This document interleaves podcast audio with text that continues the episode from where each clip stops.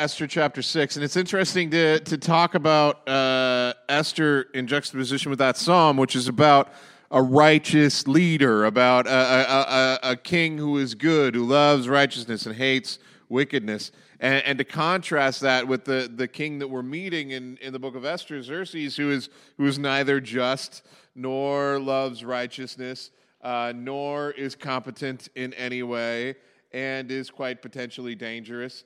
So it's interesting the, the standards that God has for those who are in charge, and how sometimes, uh, whether whether whether they're good or bad or otherwise, uh, God is never dismayed by the quality of these leaders. And we're in, um, so we're going to be in Esther uh, chapter six today. And this is one of my uh, favorite passages in the Bible. So if you're going to turn to Esther chapter six, if you're going to listen and read along, please do so. And and I want you to put on your imagination right now, because I want you to realize that that this passage, this chapter, is as silly as you could possibly imagine it. As much as previously I've been like, as gross as you can imagine this chapter, that's how gross this chapter is. This chapter, I want you to be as silly as possible as you can imagine. This this is this is a classic turnabout. This is a classic kind of like sitcom plot that we've seen a hundred times before. It's one of the oldest uh, uh, comedic turns uh, that that we have in human history, and and and so I want you to to imagine your what whatever silly show or, or or thing that you have in your head that you absolutely love. I want you to have that in your mind, and and again. In order for this to really sink in, we need to start this off like, you know how sometimes on shows they have like previously on Esther. Like, so we're going to start off with like a, a previously on Esther. Uh, so this happened in chapter two, right? During the time Mordecai was sitting at the king's gate, Bigthan and Teresh, two of the king's officers who guarded the doorway, became angry and aspired to assassinate King Xerxes. But Mordecai found out about the plot and told Queen Esther. Remember, the first rule of Assassination Club is don't talk about assa- Bigthan and Teresh broke that, and Mordecai turned him in. Uh, and when the report was investigated and found to be true, the two officials were impaled on poles. All this was recorded in, in the book of the annals in the presence of the king. Okay, so previously on Esther, that happened. Previously on Esther, this happened. This is just last week. This is just last episode. The last place that we're left with. Uh, Haman is with his wife Zeresh, and all his friends said to him, have a pole set up reaching a height of fifty cubits, seven stories, and ask the king in the morning to have Mordecai impaled on it, then go with the king to the banquet and enjoy yourself. Nothing really sets me up for a nice meal like knowing that my enemies are being impaled outside, really. Like that, it just really sets my stomach to ease. So this suggestion delighted Haman, and he had the pole set up. So very next thing that happens, that night the king could not sleep. So he ordered the book of the Chronicles, the record of his reign, to be brought into him and read to him. Now, okay, stop. Um, I occasionally have trouble sleeping. Uh... Sometimes maybe I'm being kept awake by the Lord for prayer. Sometimes maybe I shouldn't drink coffee after nine p.m. like I'm eighteen. Um, but sometimes I have trouble sleeping. Never once have I gone back to the archive of my own sermons to listen to put myself to sleep. Like, maybe I should. Maybe that would be a wise thing to do. But what on earth is Xerxes doing that he's like, you know what will make me feel good in the middle of the night? Reading about how awesome I am and all of these things that have been done. But that's where he goes. So he, the record of his reign was found and brought to him, and it was found recorded there that Mordecai had exposed Bigthan and Teresh, two of the king's officers who guarded the doorway and who had conspired to assassinate King Xerxes. What honor and recognition has Mordecai received for this, the king asked. Nothing has been done for him, his attendants answered. Now, the other part that's awesome about this is that Xerxes hears this information as if this is the first time that he is hearing it, like he's somehow surprised by this piece of information, and yet, didn't we just see that previously on Esther, all this was recorded in the book of the annals of the king? Now, the king is drunk a lot of the time, so it's quite possible that he just wasn't coherent enough to have a good memory of it. But somehow, on the night that Haman was going to, the night before Haman was going to come to him to, to ask that Mordecai be impaled, the night before that's about to happen, he can't sleep. And then he has the book of the annals read to him. And they happen to turn to this part where Mordecai exposes this plot that, that, that Xerxes has conveniently forgotten. And he ends up in this place where nothing has been done to him. So the king said, "Who is in the court?" Now Haman had just entered the outer court of the palace to speak to the king about impaling Mordecai on the pole set up for him. The king, his attendants answered, "Haman is standing right there." This is a beautiful piece of information. He's like, who can give me advice about things? Haman happens to be here. He showed up early because he's got to get some impaling done. "Bring him in," the king ordered. And when Haman entered, the king asked him, "What should be done for the man that the king delights to honor?" Now, you can say that in as silly a voice as you want, but this is, you can see how this is all starting to set up. Haman shows up. He's ready to get have this bit. Mordecai's going to end today. And in the middle of this, before he can even get started, what should be done for the, what the, the man the king delights to honor? Now, Haman thought to himself, who is there that the king would rather honor than me? This is Haman's most Carly Simon moment. He's so vain. Uh, he, the, obviously, the song is about him, right? Like, who is there that the king would rather honor than me? In a, in a kingdom of millions of people, in a city of over one hundred twenty thousand people, there's no one else that the king would rather honor. Pride goes before a fall, and it's a beautiful thing that we love as human beings. We love to see this guy get his comeuppance. No, it's on. Yeah, yeah, yeah. Don't worry about it. You're just close to you're hearing it somewhere else, and it's being recorded through there. So can everybody hear me at the back? Awesome. So we're good. Thank you. So Haman thought to himself, who was there that the king would rather honor than me? So he starts off with every good thing that he can possibly imagine the king doing for him. So he answered the king, "For the man the king delights to honor, let them bring a royal robe that the king has worn and on a horse that the king has ridden with a royal crest placed on its head. Then let the robe and the horse be entrusted to one of the king's most noble princes. And let the, them robe the man the king delights to honor and lead him on the horse through the city streets, proclaiming before him, 'This is what is done for the man the king delights to honor.'" You can imagine Haman just getting more and more excited with every step. He's just like, "Oh, you could do, could I have one of your robes and one of your horses? And then we'll get the guy." And he's just getting more and more excited with every single moment as he starts to tell this story of all the delightful things that the king can do to him. And then as soon as he finishes, as soon as he climaxes with all that he can imagine, uh-oh.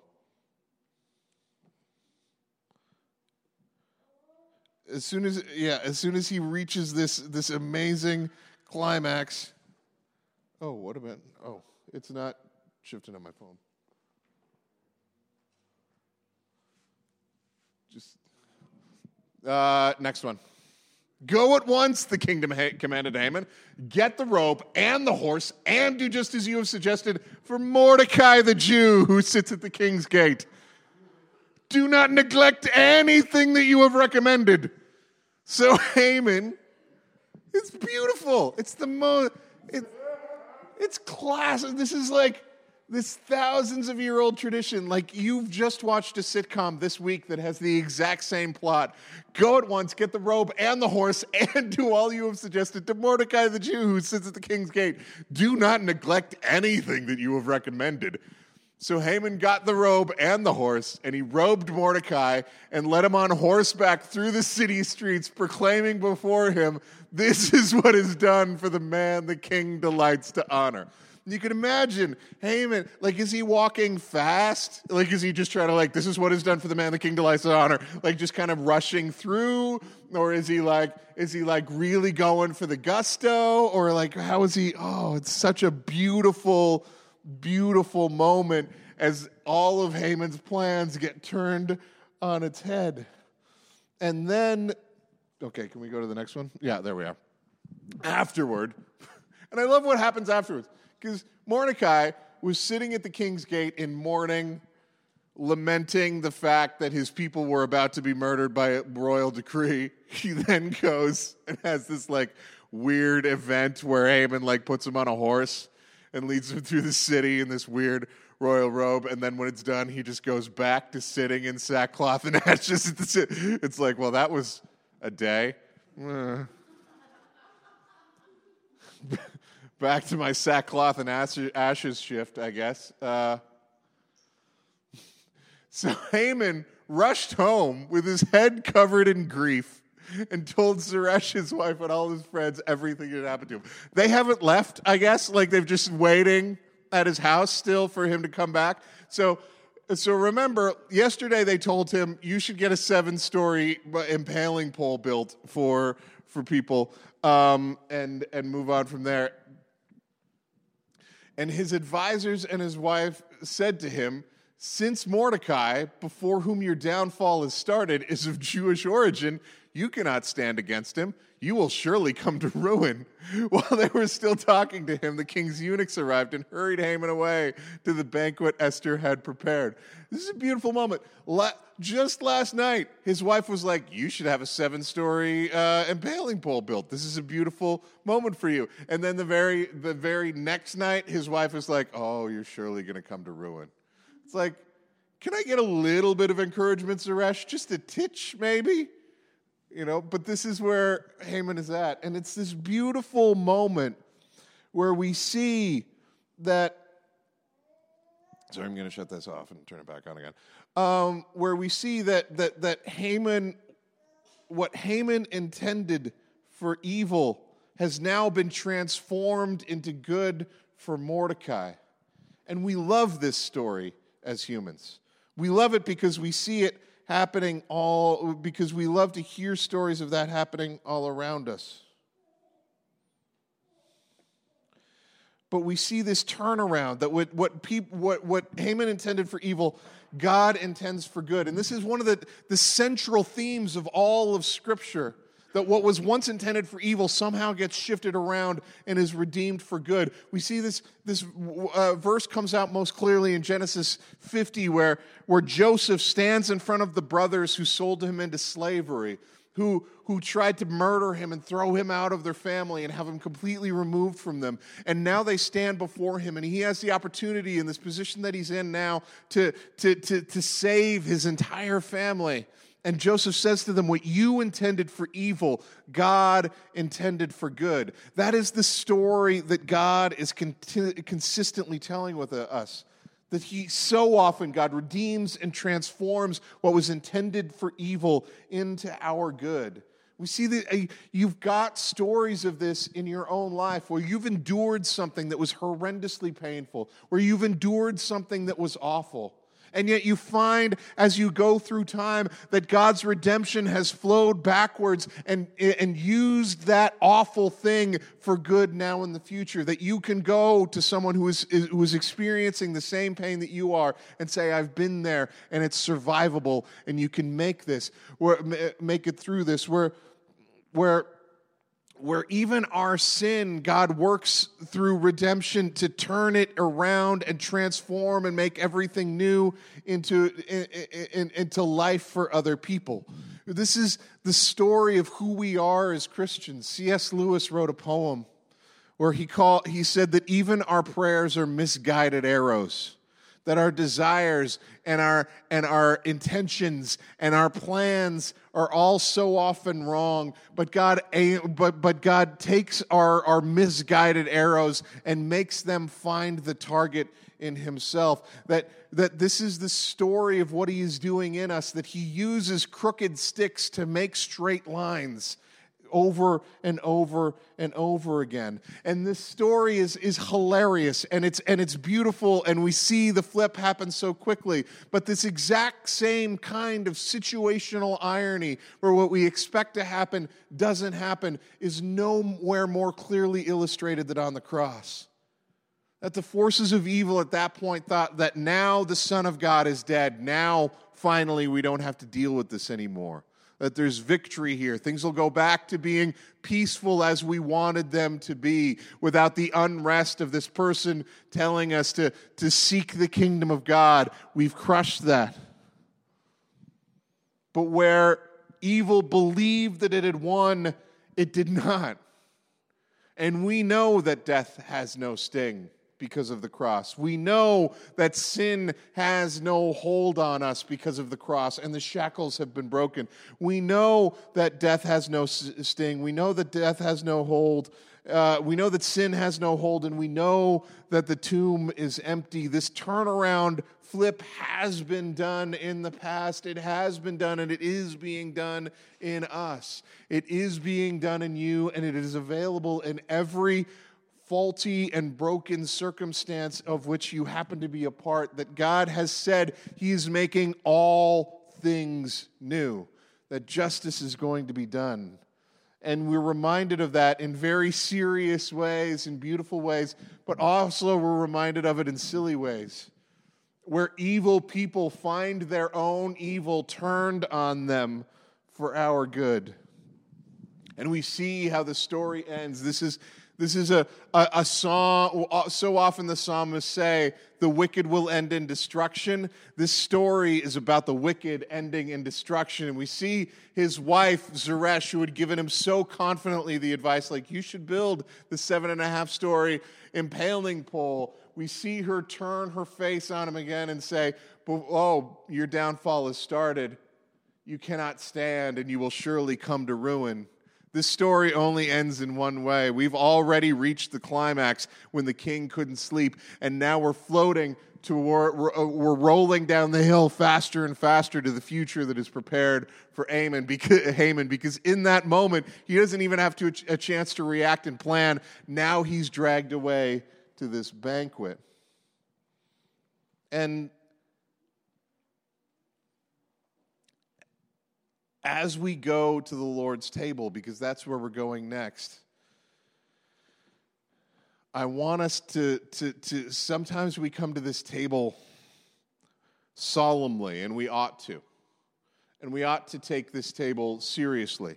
And we ought to think, and we ought to, to come to this table understanding what we Uh, what, what we're eating and drinking when we come to this table. In the book of First Corinthians, it says, he who, who, who eats and drinks of this table unworthily drinks death, uh, eats and drinks death upon themselves. So unworthily, we, sometimes we think that unworthily means that we need to get everything straight and we need to be very solemn and serious. And I think that there's an element of truth to that. But I also think that we should come to this table joyfully. That as much as you were smiling, seeing Haman get turned around, I want you to come to this table smiling today. I want us to take some time to think about those things in your life that have been turned around in ways that you did not expect, and those things in your life that you would like to see turned around in ways that you did not expect. I want us to come to this table joyfully, knowing that this is the greatest illustration we have of the circumstances being flipped and all things being made new, that what you intended for evil, God intended for good. What, what the world intended for evil, nailing Jesus to a cross, the shedding of his blood and the breaking of his body, God intended that for good, for our life and our freedom now and for eternity. So as much as we should come to this table seriously, we can come to this table joyfully. So let's take a few moments in prayer and reflection to to to and, and ready our hearts for the joy that is found at this table.